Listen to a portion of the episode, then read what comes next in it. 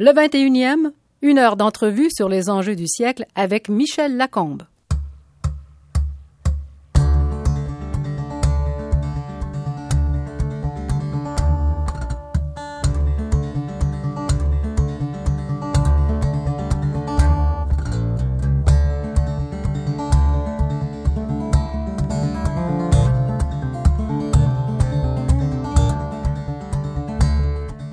C'est un des grands architectes au Canada. Il a conçu l'École des hautes études commerciales à Montréal, les bâtiments du Cirque du Soleil, le musée de la Pointe-à-Calière, des salles de spectacle un peu partout, des habitations encore plus.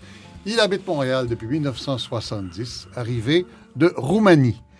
Dan Anganou est un architecte qui n'aime pas le faux semblant et qui exige la vérité des matériaux un architecte dont les réalisations sont toujours des repères dans le paysage urbain. Monsieur Anganou, bonjour. Bonjour. Alors, on va parler d'architecture si vous voulez. Je sais que vous aimez ça. Et d'abord, si vous nous expliquiez comment on commence à faire l'école des HEC. Alors, on a un flanc de montagne, un grand boulevard, grande circulation automobile, la côte Sainte-Catherine. On est en face d'un hôpital en briques jaunes, Sainte-Justine. Il y a à côté, du côté ouest, le vieux collège Brébeuf avec son parc, sa petite forêt. On fait quoi? Bon, euh, d'abord dans le cas d'HEC, il y a un concours d'architecture. On était invité des architectes afin de soumettre leurs propositions. Mais comment on commence? On commence d'abord par étudier un peu le client, de voir avec qui on a affaire. Très important. Il faut que l'espace construit rend justice à ses attentes et il faut qu'on essaie de retrouver à l'intérieur ce qu'il attend. Après ça, on regarde un peu à gauche, à droite, et euh, je me souviens, mon, mon, maître Victor Pruss, un des meilleurs architectes canadiens, qui me disait, tu regardes partout. Victor Pruss. Victor Pruss, oui. oui. Et euh, tu regardes à gauche, à droite, et tu prends ce qui est valable et tu essayes d'élaborer là-dessus. Et puis, bien sûr qu'au-delà, ça commence euh, le métier d'architecte. Euh, on transforme en matériaux, en images, en espace, mmh. euh, tout ce qui est requis par le client, tout en, bien sûr, voulant faire, faire ce métier, ce métier qui est tellement, tellement présent dans notre vie. Vous disiez euh, reprendre les, les, éléments valables autour. Alors, vous avez repris quoi? Vous trouviez quoi autour à reprendre? Autour, c'est d'ailleurs euh, la position surélevée, mmh. déjà qui lui confiait une sorte d'agora, euh, la forêt Brébeuf, l'environnement immédiat, l'école d'architecture, et bien sûr tout le paysage assez intéressant des rues environnantes, la présence des arbres. C'était quand même, c'était quand même un bâtiment qui, euh, je peux dire, avait euh, certaines chances de, de bénéficier de cet environnement immédiat. Rien de l'hôpital Sainte-Justine en face. C'est un bâtiment. Euh... Pas nécessairement. Mmh, mmh. Pas nécessairement. Ce que je pensais, puis ça on l'a dit pendant la présentation du concours, euh, quand on a fait la galerie, et puis il y avait une galerie d'art à l'intérieur, euh, l'espace central, cafétéria, ainsi de suite. Euh, J'aurais bien aimé, dans le temps, et chose qui s'est d'ailleurs produite, que ce bâtiment devienne un geste civique, que les gens l'empruntent dans leur trajet depuis l'hôpital vers la station de métro, que les étudiants d'autres universités ou écoles dans l'Université de Montréal puissent euh, utiliser le grand espace d'HEC. Passer à travers. Passer à travers. Parce que c'est un immense. Bâtiment. Passer à travers, ça fait oui. à travers, oui. oui. Les HEC, vous demandez quoi? Est-ce qu'on vous a demandé un, un bâtiment moderne? Est-ce qu'on vous a suggéré quelque chose non, ou euh, non. juste une mission? Je peux dire, euh, aujourd'hui, après, après quoi, 15 ans, c'était mon meilleur client. Dans le sens que ils ont mis de l'avant leurs doléances, ils n'ont jamais exercé de pression, ils n'ont jamais été négatifs envers tous mes, tous mes, tous mes, tous mes rêves. Et ce que j'ai bien compris, pour eux, c'était une occasion de se présenter au monde comme euh, le miroir, comme la preuve de cette élite d'affaires de Québec qui est euh, quand même d'une valeur mondiale. Alors, dans ce sens, euh, j'ai volé un peu le vocabulaire de Brebeuf, cette colonnade. Et devant... Devant. Oui. Qui Brebeuf à cette colonnade, Les colonnes d'acier qu'on vous reproche d'ailleurs. Voilà. Comme si on avait laissé les sonotubes. voilà. Alors, les colonnes d'acier représentent, représentent euh, cette image glorieuse de l'architecture classique. Si on entre à l'intérieur, là c'est encore plus frappant le geste que vous avez fait. Le milieu de cet immense édifice, c'est un mur de verre ondulé, euh, je pense qu'il y a des gens qui ont appelé ça la morsure, parce que c'est comme si la forêt prenait une bouchée de l'édifice dans la morphologie. Et c'est une immense verrière qui laisse entrer la forêt totalement à l'intérieur de l'édifice. Euh, on voit ça, puis on se dit pourquoi on fait pas ça tout le temps? Euh, Est-ce que c'est un, un geste difficile à faire en architecture?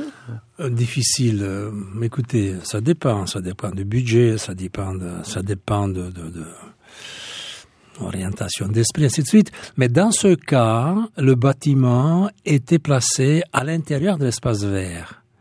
Donc, même à l'origine, cet espace vert entrait à l'intérieur. Il y a quand même des arbres, Oui. Ficus benjamini, qui sont à l'intérieur, mais on avait plus que ça. La nature elle-même. Bon, on s'est dit que peut-être ça aurait été un peu trop, euh, trop envahisseur. Euh, mais euh, c'est évident que au moment où vous êtes à l'intérieur de la nature, vous essayez de garder le contact avec. Donc les murs vitrés, les grandes verrières ne font que am- amplifier la présence de la nature. Il y a un geste qui était assez personnel. J'ai pris une connotation de Francis Bacon disait qu'on commande à la nature en lui obéissant. C'est-à-dire la nature est plus forte que le geste fait par l'être humain. Alors c'est pour ça que le bâtiment se plie et le roc formidable qui est là, c'est lui qui, en réalité, fait reculer le bâtiment par, par l'envers. Alors, c'est le bâtiment. euh, Est-ce que c'est celui que vous aimez le plus dans ce que vous avez fait? Euh, je sais pas, vous savez, comme quand vous demandez aux parents lequel de tes enfants tu aimes le plus, difficile. Euh, c'est un des bâtiments qui m'a donné le plus de satisfaction pendant tout le processus. Ces dialogues que j'ai eu avec les professeurs qui sont devenus des très bons amis. Des gens qui m'ont toujours supporté, des gens qui m'ont toujours encouragé.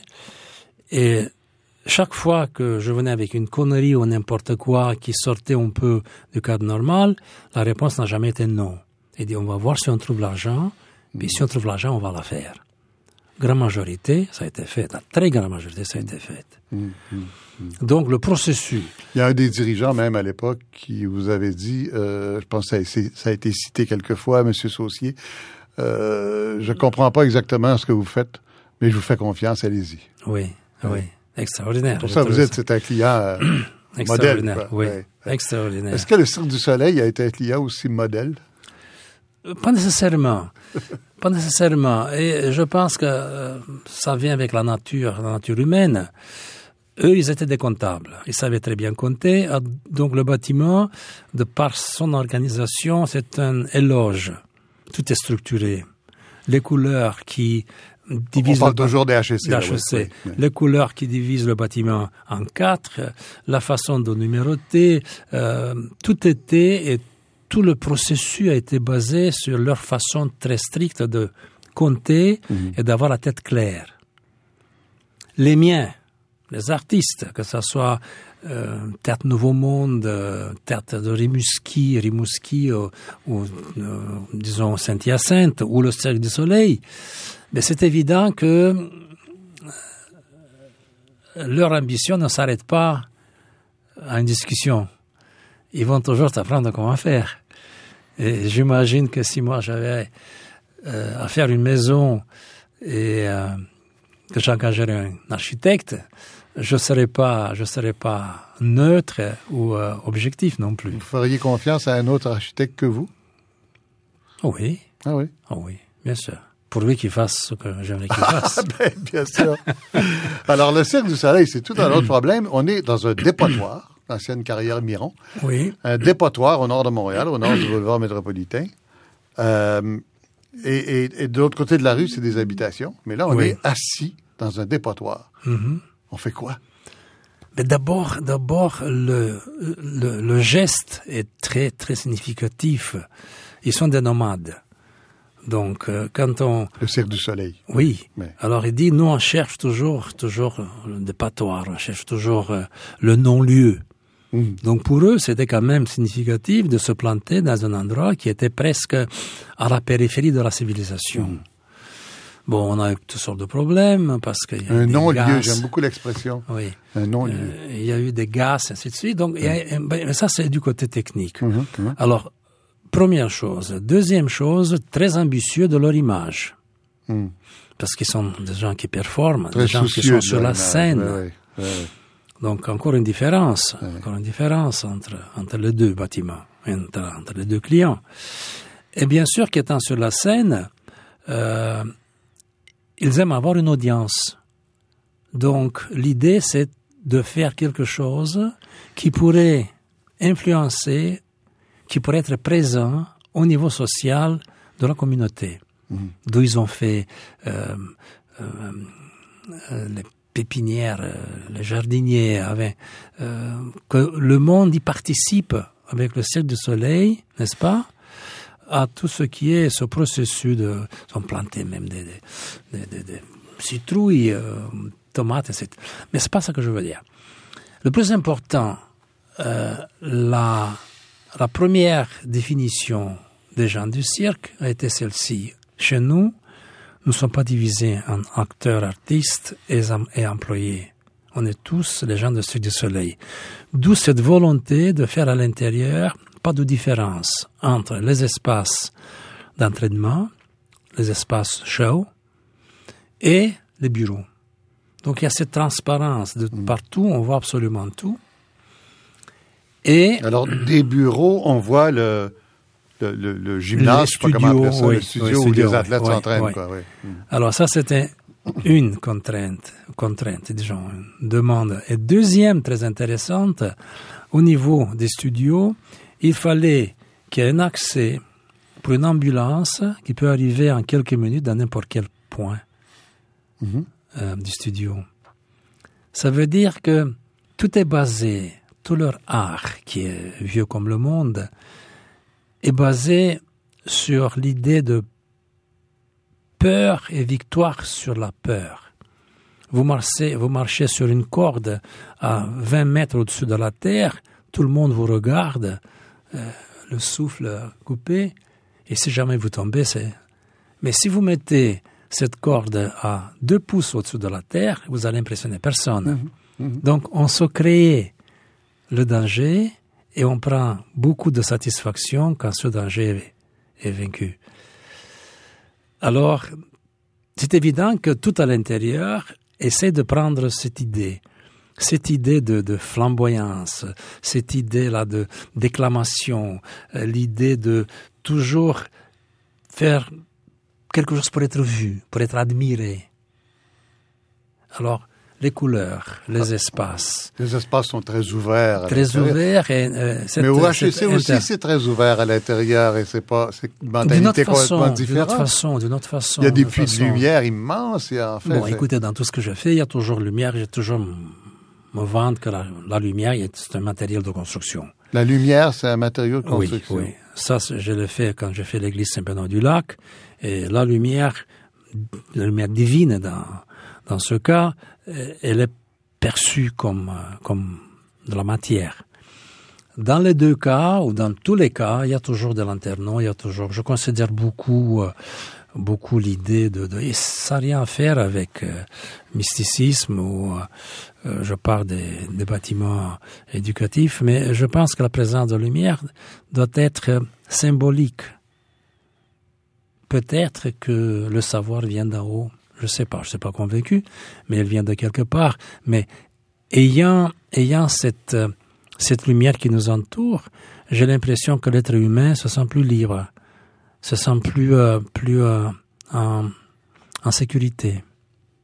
En plus, bien sûr, de, de phénomènes d'ombrage qu'on peut mettre l'accent sur différentes proportions, différentes parties du bâtiment. Et en plus, c'est rentable parce que les gens ont plus envie de travailler s'ils se sentent bien. Sont, euh, Peut-être. je pense à ce qu'on m'a dit au HEC. Il paraît qu'on a été obligé d'engager des agents pour foutre les étudiants à la porte parce qu'ils voulaient rester, ne pas sortir ne de pas cet sortir du espace bâtiment, oui, euh, oui. le soir. Ouais. Parce que c'est vrai qu'on a envie d'y rester parce qu'on est, on est à l'abri en dedans. Dans une tempête de neige, on est dehors. C'est, euh, c'est magique.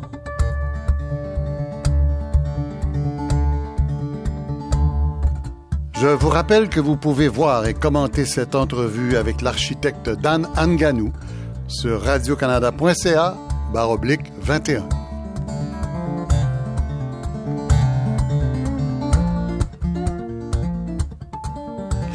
Euh, Musée de la Pointe-à-Calière, ça c'est une autre affaire totalement différente. Alors c'est dans ce vieux Montréal que vous aimez beaucoup, je pense. Euh, Oui, j'ai mon bureau là-bas. Les vieilles Je me pierres, sens beaucoup. euh, cette vieille architecture du 19e siècle, euh, mais que vous faites totalement moderne. Alors expliquez-moi le musée de la Pointe-à-Calière.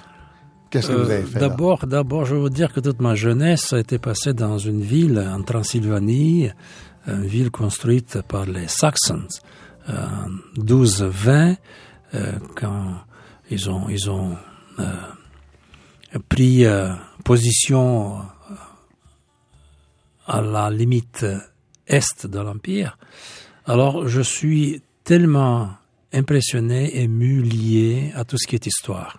Cette gravité de la pierre qui, posée sur pierre, posée sur pierre, accuse une stabilité, la force, la gravité, et ainsi de suite. Ça, ça vous rappelle la, la Roumanie. quoi. On appelle la Roumanie, oui. Alors, euh, bon, c'est pour ça que j'ai mon bureau dans le Vieux-Montréal. Je suis très attaché euh, à l'espace petit, à l'espace serré, euh, à la présence des bâtiments contre la limite de propriété, la relation entre le trottoir et le mur vertical de la pierre, ainsi de suite. Bref, donc, euh, cet appel d'offres pour, Ponta-Calière, qui se voulait, encore une fois, comme symbole de la présence française en Amérique du Nord, et dans le discours qu'on avait fait dans le temps, il se voulait un bâtiment contemporain, contemporain dans un cadre historique. Quand on construit dans ce genre de conditions, d'après moi, d'après moi, il y a deux façons d'agir. Soit que vous êtes soumis, ou vous, ou vous reculez, et bien sûr, en train de disparaître, c'est un pastiche, une architecture caméléon, ni vu ni connu pour ne pas bousculer le monde. D'ailleurs, ce qui est très facilement compris, les gens sont très d'accord parce qu'il n'y a pas de, il n'y a pas de, de discours là-dessus. Ce qu'on voit beaucoup dans l'habitation de banlieue, entre autres. C'est exact. Ce genre néo-manoir, qu'on appelle le néo- Mac oui, Mansion. oui, oui. Peut-être qu'il y a aussi euh, une, euh, une attitude de certains Européens, surtout les Anglais et les Autrichiens, qui font une architecture contemporaine euh, en contraste. On, on dit des fois que le dialogue, ça peut être un dialogue contradictoire. Oui. Donc en contraste avec le, le- le présent et la troisième voie, troisième voie de Tony Blair que j'aime beaucoup, euh, d'essayer de faire une architecture contemporaine, mais tout en gardant ce qui est important, ce qui est essentiel et qui vous donne l'occasion de montrer dans ce que vous faites qu'en arrière de ce que vous faites, il y a d'ailleurs une connaissance de l'histoire. Oui. Et je pense que le bâtiment de Pantacalier, construit en euh, 1992, bon, je pense qu'il vieillit bien. Euh, c'est un mot que je n'aime pas beaucoup. Mais il, euh, fait pas, il ne jure pas dans le paysage, il s'intègre aux édifices du Vieux-Montréal. On n'a pas, on peut passer à côté sans le voir à la limite. Hein? Si vous prenez ça comme un compliment, oui. Oui? Non, mais au contraire, c'est le contraire du Cirque du Soleil ou des HEC. Là. On parle d'intégration moderne, mais d'intégration. D'intégration. C'est un mot, c'est un mot qui est perverti aujourd'hui. Euh, je pense qu'il y a, d'autres qu'on peut trouver là, dans le Pas seulement dans ce domaine-là. Oui. Le mot est perverti dans tous les domaines. Ah oui, oui. Mais vous savez, il y avait une autre, la Sempa, qui était maître d'œuvre, avait mis comme condition de reprendre l'image, le fantôme, la mémoire de Royal Insurance Building. Le bâtiment qui a été démoli, 1956, si je ne me trompe pas, et qui avait une tour, n'est-ce pas, qui avait euh, plus ou moins les mêmes proportions. Mhm, mhm. Et je me souviens quand il y a eu la première euh, euh, présentation, il y a eu un show qui a été fait pour, pour l'ouverture, et qui un show qui a duré quelques, quelques années. On montrait le bâtiment Royal Insurance et qui se transformait, avait une métamorphose en bâtiment contemporain la même tour, euh, la même euh, la même empreinte au sol, euh, la même si vous voulez fenestration. C'est un film d'animation qui avait été. Est-ce qu'on peut voir ça sur internet? Oui, oui, oui, oui, ça existe. Oui. Alors, alors c'était une des contraintes, une des contraintes. deuxième, quelque chose de très intéressant, les gens ne savent pas, on construisait par-dessus des ruines. Mhm. Mais pour construire, il faut avoir des fondations. Mhm. On avait des pieux, des pieux battus à 27 mètres de profondeur pour toucher le roc. Alors, on était dans une position assez délicate. On voulait vénérer ce qu'on allait, ce qu'on allait, euh, ce qu'on allait maltraiter. Comprenez? Mhm. Alors, on a passé les pieux à travers, à travers les fondations, à travers les anciennes murailles. Donc, les murailles, les anciens aqueducs aussi. Exact. Donc, comment se faufiler à l'intérieur de tout ça mhm. et rendre justice quand même à la mémoire, notre chère mémoire. Mhm. Et ce qui a été le plus intéressant, point de vue technique, euh, les archéologues sont venus, ils ont tout mesuré, on a rempli tout de sable, ils ont battu les pieux à l'aveuglette, et quand le bâtiment a été euh, coulé en béton, on a sucé le sable. Donc ça a été, ni plus ni moins, un travail à l'aveuglette. Je pense qu'ils ont manqué deux fois seulement. Mais cette idée, cette idée de construire par-dessus quelque chose en l'utilisant comme point d'appui, il y a une contradiction. Le respect vis-à-vis vis-à-vis mmh. l'agression. Mmh.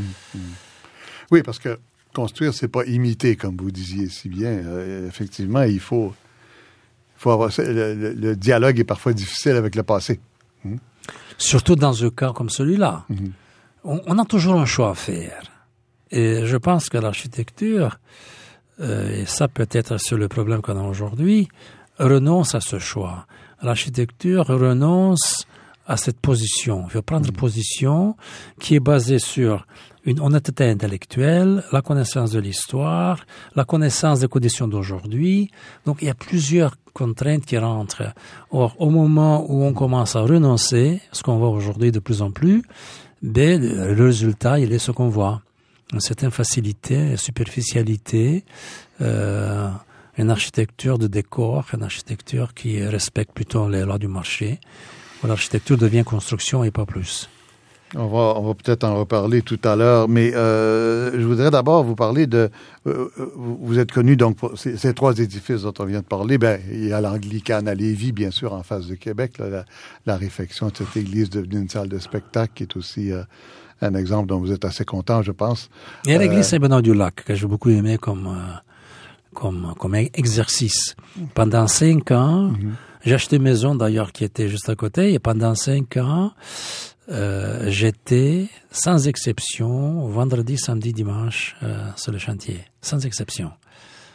Pendant cinq ans. Pendant cinq ans. Mhm. Alors, alors, comme on dit. Euh, C'est beaucoup pour un architecte, ça, être là trois jours par semaine euh, pendant cinq ans, pendant tout le temps du chantier. Ça dépend qu'est-ce qu'on fait. Pour moi, c'était vraiment, vraiment un plaisir c'était presque. Non, mais habituellement, l'architecte euh, n'est même pas nécessairement sur le chantier. Hein? Non, non, non, non, mm. non. Surtout aujourd'hui avec euh, les façons de construction qu'on a à notre disposition. Mm, mm, mais euh, je dois dire que j'ai fait les plans. Il y a un concours d'architecture que j'ai gagné, comme d'ailleurs dans presque tous les bâtiments que j'ai fait.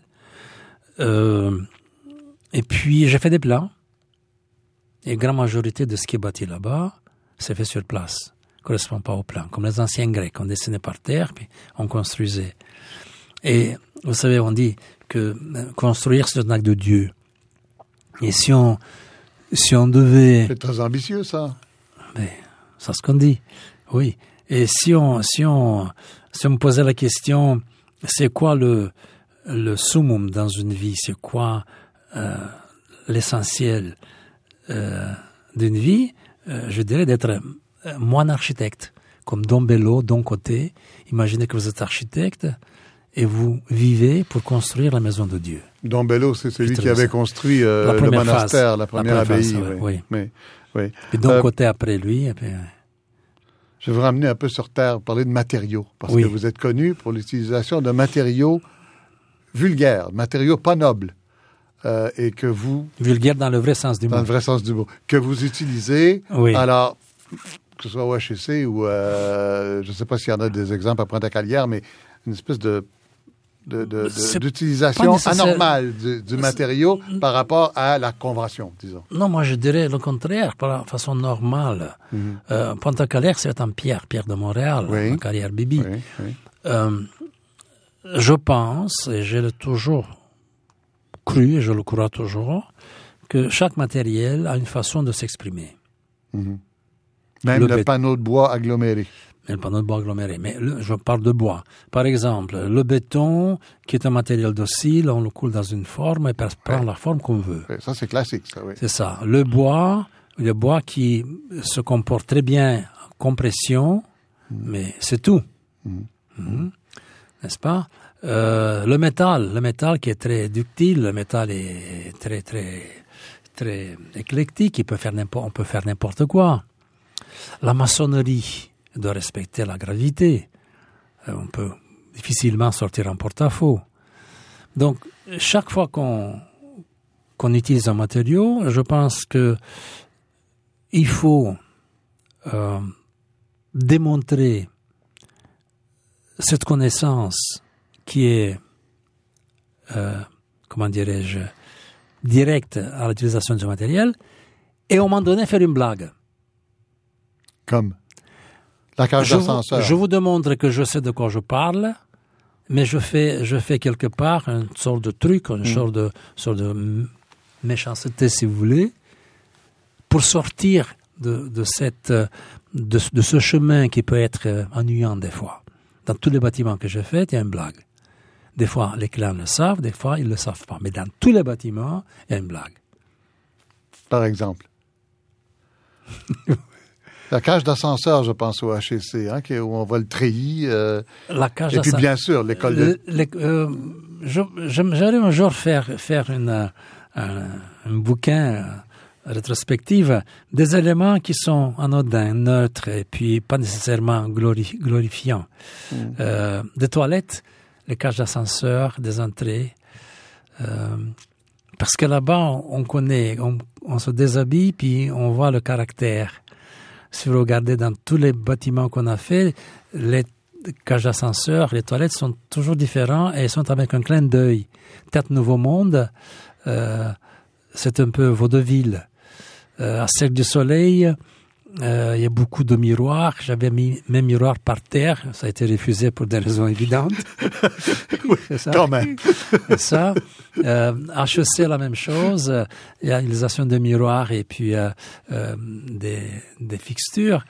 Euh, donc, euh, donc euh, à l'intérieur d'un geste souverain, d'un geste fort, parce que chaque bâtiment doit avoir une personnalité, je m'amuse des fois dans des détails euh, qui, euh, qui vont au-delà.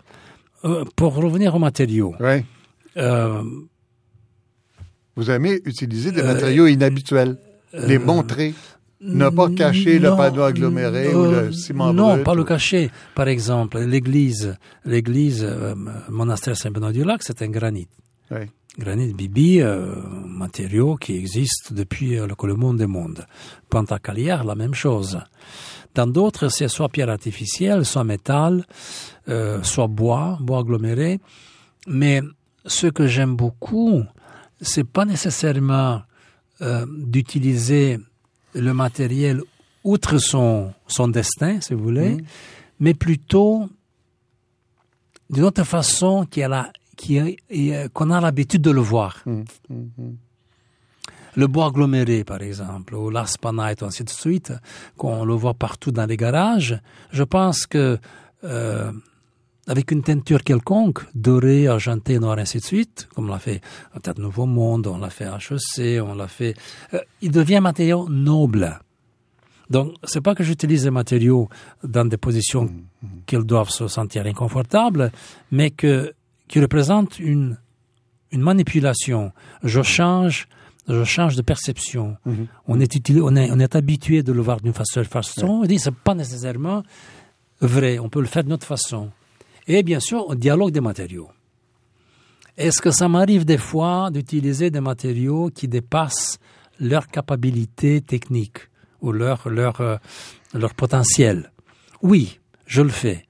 Mais j'attire votre attention que je sache comment eux ils travaillent, que je, que je, je vois cette différence et quelque part vous allez voir qu'il y a un petit béquille, il y a quelque chose qui le fait, qui le rend réaliste, respecte la loi de la gravité et d'une certaine façon respecte les lois que cinq minutes plus tôt j'avais niées.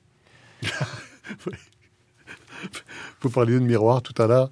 Ça m'étonne un peu. Je pensais que le miroir, pour vous, c'était un très mauvais souvenir depuis la Roumanie.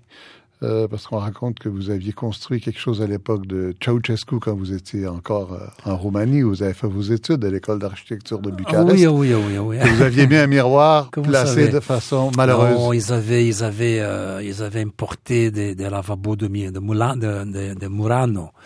Et puis, euh, jeune, je ne savais pas. de Murano. On se Oui. refusait rien à l'époque de Ceausescu. Mais pour lui, tout était permis, Ouais. tout était doré. Alors, je ne savais pas qu'un lavabo qui était, qui était euh, tellement extravagant en façade, euh, la partie arrière n'était pas finie. Alors, j'avais mis un miroir. Donc, on voit un miroir, la partie non finie de ce pédestal de Morano. Et Bien sûr que ça m'a tombé. J'ai C'était réussi. un peu trop postmoderne pour l'époque. Ça m'a, mais euh, très intéressant. Euh, les blagues n'étaient pas perçues comme blagues, étaient perçues comme euh, Des insultes. des insultes, oui, quelque chose. Parce que tout le monde pensait quelque part que si jamais il y avait une occasion de, de, de frapper le, euh, où ça fait mal, c'est comme une sorte de, de gloire, question de gloire. Donc toute, euh, toute faute était punissable pour des raisons évidentes.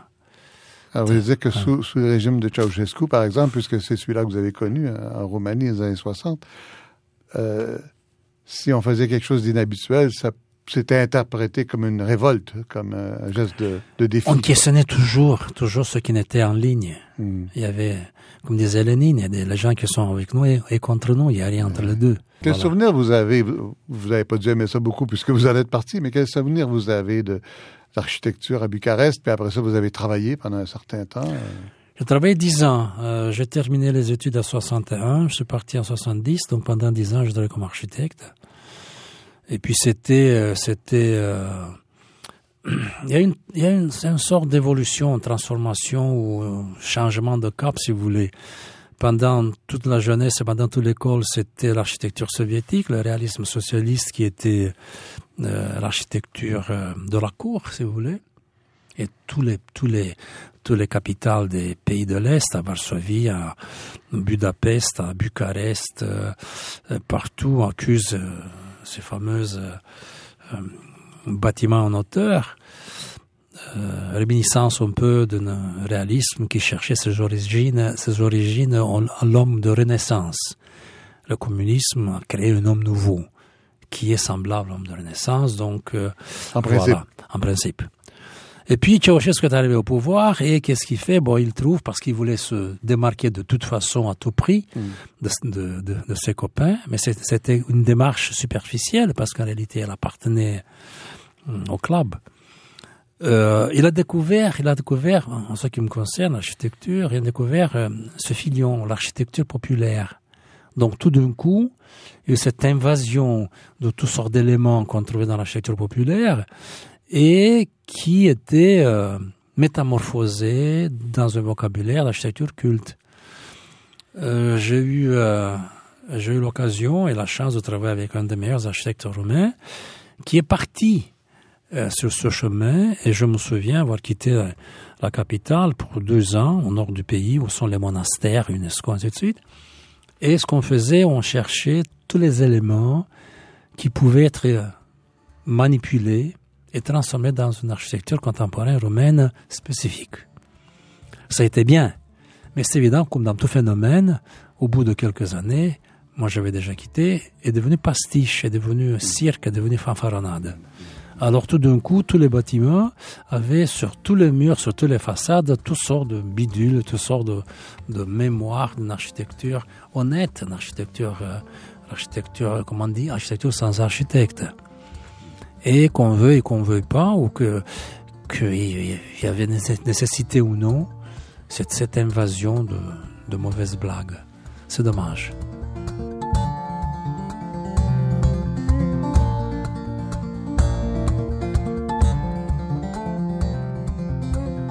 Je vous rappelle que vous pouvez voir et commenter cette entrevue avec l'architecte Dan Anganou sur radiocanada.ca baroblique 21.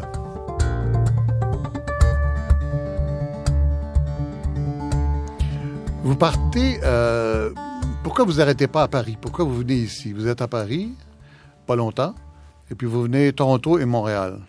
Paris, c'était pas intéressant pour quelqu'un qui arrivait de, de, Roumanie? Paris, c'était après la, après 68. Paris, c'était une sorte de, de, de ville euh, après, euh, après la tempête. Après mai 68, oui, d'accord. Ah, c'est à ce moment-là que vous passez à Paris, oui, d'accord. Mais quand nous sommes partis euh, de Bucarest à Roumanie, on avait euh, la... On était décidé. On avait quatre choix. Euh, le Canada, les États-Unis, euh, l'Australie et la Nouvelle-Zélande. On voulait à tout prix aller dans un monde nouveau. Pourquoi le Canada? Parce que dans le temps, Toronto avait euh, le pourcentage le plus élevé par tête d'habitants au monde de construction neuve. Ah bon?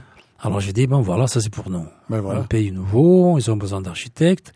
D'ailleurs, d'ailleurs, on a, on a eu, euh, j'ai fait, j'ai fait euh, application aux deux, aux États-Unis et au Canada. On a eu les deux très vite, même pas un mois. On avait besoin d'architectes. Et je me souviens que le patron, j'ai travaillé à, à Paris et puis euh, le patron Rodorlu m'a dit un jour écoute on a une agence à Nice 27 personnes alors on te la donne pour être chef d'agence je dis non ça m'intéresse pas à Nice sur la côte d'Azur tu comprends même. pas. Tu comprends pas. Je dis non je comprends très bien. Alors va à la maison et reviens demain. Alors est-ce que tu veux? Il dit vous savez moi je pars au Canada. Dan tu as pas compris. On recommence. J'ai une agence à Nice. Non non c'était non non non. Il dit, écoute, si, jamais tu changes d'avis, reviens. Est-ce que j'ai bien fait, j'ai pas bien fait, je ne sais pas. Ça, ça. Les gens disent que j'aurais pu jamais construire tant que je construis ici. Euh, en Europe, euh, surtout. Euh, L'Europe a commencé à bouger dans les années 80, surtout la France, 80, 80 moitié 85, 90 avec Mitterrand surtout, mais en 70, euh, n'était pas nécessairement Mhm, mmh, mmh. le foyer d'architecture qu'elle est aujourd'hui. Toronto a beau avoir le plus haut taux de construction, vous restez même pas un an, je pense. Toronto, non, ça a été vraiment le choc de ma vie. Après Paris, Toronto, c'était c'était le village, euh, le village euh, sans sans personnalité, sans rien. Euh, je raconte toujours l'histoire de Buckminster Fuller quand il était demandé un jour, euh, lors d'une euh, réception à Toronto, euh, qu'est-ce que vous pensez qu'on doit faire avec ce bâtiment? Et il a répondu, le détruire. Le détruire. On parlait de quel bâtiment? Euh, Il y avait quelques bâtiments quand même. Ah, à Toronto De Toronto, oui. Avec, Oui. avec, mais mais euh, bon, le sort a été que euh, plus tard, Toronto a, a fait un saut extraordinaire et je Mm. pense qu'il est toujours, toujours prisonnier de cette, euh, de cette démarche rapide. Les villes, les villes, on voit très bien à travers l'histoire, les villes qui ont eu une, une période de- d'adaptation et d'évolution vis-à-vis des villes qui ont un saut, qui ont une révolution. Mhm. C'est cette, cette, cette euh, impatience de faire. D'ailleurs, Crombie, euh, il a fait euh, un moratoire à 40 pieds d'auteur, si je me trompe, 60 pieds d'auteur, parce qu'il il voyait avec, avec horreur que cette ville échappait complètement au contrôle. Donc, il y a des séquelles qui ont resté toujours.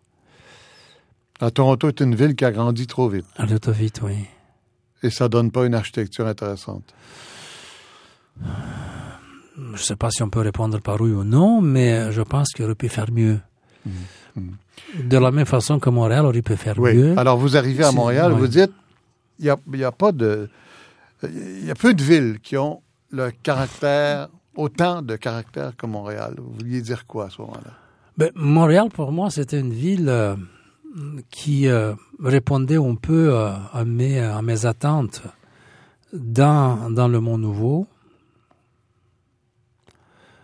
Une ville qui avait une culture qui était semblable à ce que je connaissais. Européenne un peu, donc. oui. C'est exact. D'ailleurs, j'aime, j'aime être fanfaron. Je me considère d'origine européenne ici. Quand je vais en Europe, euh, je viens d'Amérique du Nord. Donc chaque fois, je suis du côté du gagnant. Ouais. Je, je, je suis un citoyen du monde. Je prends ce que j'aime. Vous pouvez le dire sans tricher, en plus. Exact. L'accent me, me, me trahit. Mais ce que je veux dire, euh, c'est que voilà, euh, il y avait cette ville qui, euh, qui avait de l'histoire. Mhm. Et notons bien que dans les années euh, 70, donc c'était après l'Expo, il y a eu un effort quand même extraordinaire. Il y a eu le métro, chaque station différente, on voit presque jamais. Donc il y avait cette euh, presque obsession, ce désir de faire du beau. Il y avait quelque chose qui, dans le sous-conscient de la société, menait vers le culte du beau. Ce qu'on a perdu. Perdu. On a perdu. Oui. Comment? Mais parce qu'il y a d'autres priorités. Priorités. D'abord, le fric est de plus en plus omniprésent. Nos intérêts sont ailleurs. Mais le fric puis l'architecture, ça va ensemble, non? Pas Ça va ensemble, oui. Oui, mais le fric n'est plus là. Le fric Ah oui, d'accord. là. Les, Ouais. les budgets sont de plus en plus... euh, Maintenant, comme architecte, je ne devrais pas nécessairement dire que la bonne architecture, c'est l'architecture qui se développe euh, dans, la, dans la richesse euh, euh, du budget. On a vu de- une bonne architecture euh, qui est quand même euh, de facture modeste. Mm. Mais moi, j'ai l'impression qu'on appauvrit tout azimut. J'ai l'impression que cette, ce manque de, d'argent se transforme de plus en plus euh, dans un manque, euh, d'un manque de, de volonté, dans un manque euh, au niveau de ce qu'on appelle l'architecture comme phénomène culturel. Elle devient de plus en plus construction performante au niveau de la page du côté droit en bas. Le profit et le temps qui est alloué pour, pour faire certaines choses. Mais l'architecture comme phénomène culturel est de plus en plus euh, reléguée un peu à cinquième roue euh, d'une société qui a d'autres priorités. Mais est-ce qu'une ville peut avoir eu une pensée urbanistique, architecturale, et la perdre et, et devenir euh, toutes les villes n'importe au monde, Ouais. dans toutes les villes au monde, sinusoïde. Il y a des villes à travers l'histoire qui montent, qui descendent, Athènes, Rome, euh, tout ce que vous voulez. Vienne, il y a des villes qui, qui ont leur période de gloire et puis après un bout de temps, les choses deviennent ce qu'il vient. Ce qui est très intéressant, c'est que euh, Barcelone, par exemple, dans la période euh, contemporaine, c'est une ville qui a, qui a eu cette force, mais les Catalans sont des Catalans. Euh, il y a eu cette force extraordinaire et malgré les vicissitudes de, de toutes sortes, a réussi à imposer sa personnalité extraordinaire. Comment vous voyez l'avenir euh, Comment Montréal se développe maintenant là euh, Je sais pas, mais on peut parler de toutes sortes de choses, le quartier des spectacles, la place des festivals, euh, le, développement du vieux port. Enfin, je sais pas. Comment vous voyez se développer? Mais je pense que, comme détail, le développement du vieux port, c'est un avantage. hein. On l'a pas fait. Donc on n'a pas fait de gaffe encore. Et Vous trouvez que ce qui est fait est vraiment quoi, un strict on minimum? on n'a pas fait grand-chose. Hmm. Regardez Vancouver, qui l'ont fait. Bon, c'est très bien, un peu populiste, mais c'est quand même bien. Tout le monde essaie de réparer les fautes qui ont été faites pendant la période d'industrialisation. Industrialisation, oui. Et euh, Montréal ne l'a pas, n'est pas, n'a pas embauché le pas. Et peut-être que c'est une bénédiction. On a encore le temps de réfléchir. On a encore tout ce terrain extraordinaire euh, qui est qui en bord de la ville. Euh, la ville se développe à gauche, à droite, mais pas nécessairement vers le fleuve, ce qu'il devrait faire un jour. Qu'est-ce que je pense euh, Je pense que dans toutes les sociétés que je vois aujourd'hui, dans toutes les villes, je circule beaucoup, il y a peut-être une diminution des attentes, et une diminution de, de l'ambition, de la vision pour une raison très simple, les contraintes, euh, multiplication d'intérêts. Les gens ne considèrent pas nécessaire d'avoir euh, un boulevard euh, avec des arbres de deux côtés, genre l'architecture classique, où le paysage met de l'avant la richesse d'une société. Hmm. Nos valeurs sont différentes. Mais ça n'empêche pas que le cadre bâti euh, nous représente. C'est ça qui va rester. Vous partez, moi je pars. On a peut-être perdu euh, cette idée-là. Hein, ça, on a perdu. Ça, ça a perdu. L'idée de la place, de la rue, la relation entre les bâtiments, la relation entre le trottoir et le bâtiment, et ainsi de suite, ça, on l'a perdu. Par exemple, je vais vous poser la question. Ce qu'on fait à la place des arts, en fait, vous répondez ou, ou vous répondez pas comme vous voulez. Vous êtes architecte, après tout. Mais Là, on a mis tous les édifices sur l'esplanade de la place des Arts et, et des, des, places de festival à l'extérieur. C'est une bonne idée? je ne sais pas si c'est une bonne idée, mais c'est l'idée nord-américaine.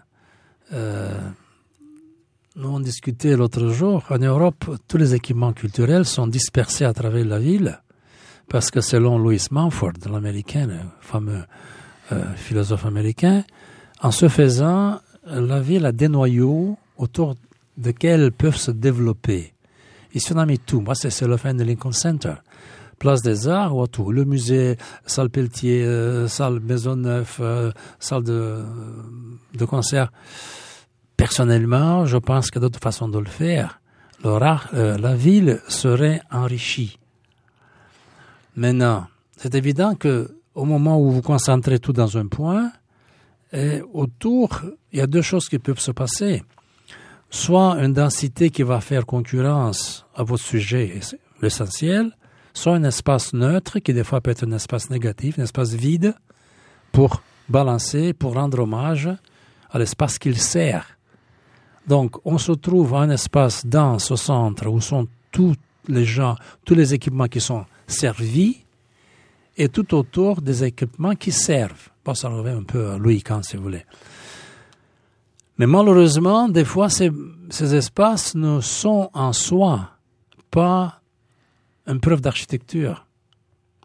Ce sont des espaces restants, des superficies qui sont valables tant et si longtemps qu'ils sont peuplés par des gens manifestants ou participant à quelque chose, un événement quelconque. Prenons la place des festivals, tant qu'il y a un spectacle quand il n'y a pas ça, ça va. Quand il n'y en a pas. Quand il n'y en a pas, il n'y en a pas. Donc, je pense que peut-être on aurait été mieux servi en tant que ville, c'est une opinion personnelle, mm. si, on, aurait, pu combiner les sous-ensembles plutôt, plutôt qu'une idée si empirique, le noyau au centre et tout autour l'extérieur, le cercle serviteur. Un noyau au centre qui aurait été quoi euh... Non, non, ce, ce, que, ce, qu'on, ce a fait, un noyau au centre ah très dense et tout autour, plutôt que de passer de sous-ensembles où chacun de sous-ensembles pourrait avoir un élément principal avec l'espace adjacent. Et tous ces espaces, comme, comme, comme à Vérone, comme toutes les, toutes les villes, les villes médiévales européennes, mm. Mm. il, y a, il y a toujours la place avec soit la mairie, soit l'église, soit le palais du président, soit je sais pas quoi, avec une place, et puis après ça, il y a une autre place, et une autre place. Donc une suite, une suite, une sorte de mosaïque d'éléments. Pour que la ville vive partout. Exact. Et qu'il y a une hiérarchie où on peut répandre sur le territoire de la ville cette qualité multiple, plutôt que d'avoir le très fort et le rien. Vous avez fait aussi beaucoup d'habitations. Est-ce que c'est plus facile de faire de l'habitation que des édifices publics? Pas du tout, pas du tout, pas du tout. Euh, je pense que tout, architecte qui se respecte doit faire de l'habitation, comme tout architecte qui se respecte doit faire une chaise. euh, l'habitation, c'est le ABC de l'architecture. Et encore une fois, euh, c'est question de culture. On a fait des projets en Chine, des projets en Inde, en Roumanie, en Amérique du Nord, ou à Paris. Mais chaque fois, c'est différent. Votre façon de vivre, c'est pas la même. La cuisine nord-américaine n'est pas la même chose que la cuisine indienne. Euh, beaucoup de senteurs, euh, tout est, tout est, comment dirais-je. Et ça, ça modifie l'architecture. Absolument, absolument. Et je pense qu'un bon architecte est celui qui cherche à trouver dans les, dans la façon de vivre, dans le, le culturel de chaque, de chaque société, les éléments qui peuvent enrichir et pour redonner à un autre niveau euh, un cadeau, si vous voulez, à la société, ce qu'elle aime, elle aime, l'espace dans lequel elle se sent bien. Oui, oui. Je vais conclure sur euh, quelque chose que vous avez déjà dit. Quand on n'aime pas un tableau, on peut l'oublier, en faire, en faire un autre. Mais un édifice, l'architecture, ça reste. C'est vrai. Ça, ça, ça reste là-bas pour toujours. Oui. Soi-disant. Ben, on n'a plus l'argent de toute façon pour démolir et recommencer. Alors, ça reste. Vous, avez, vous avez, les architectes ont conscience de ça quand ils travaillent, j'imagine.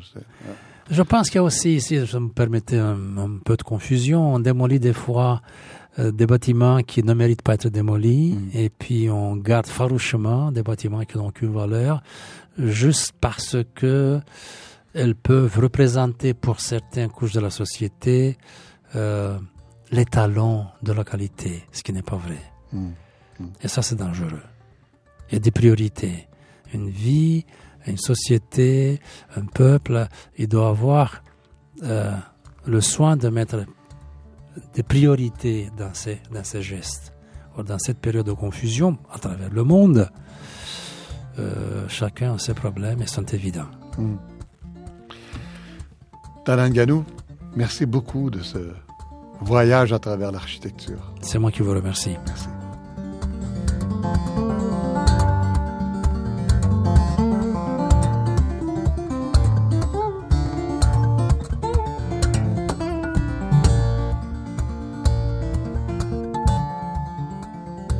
Cette entrevue est disponible en web télé sur notre site internet à l'adresse suivante www.radio-canada.ca suivi du chiffre 21.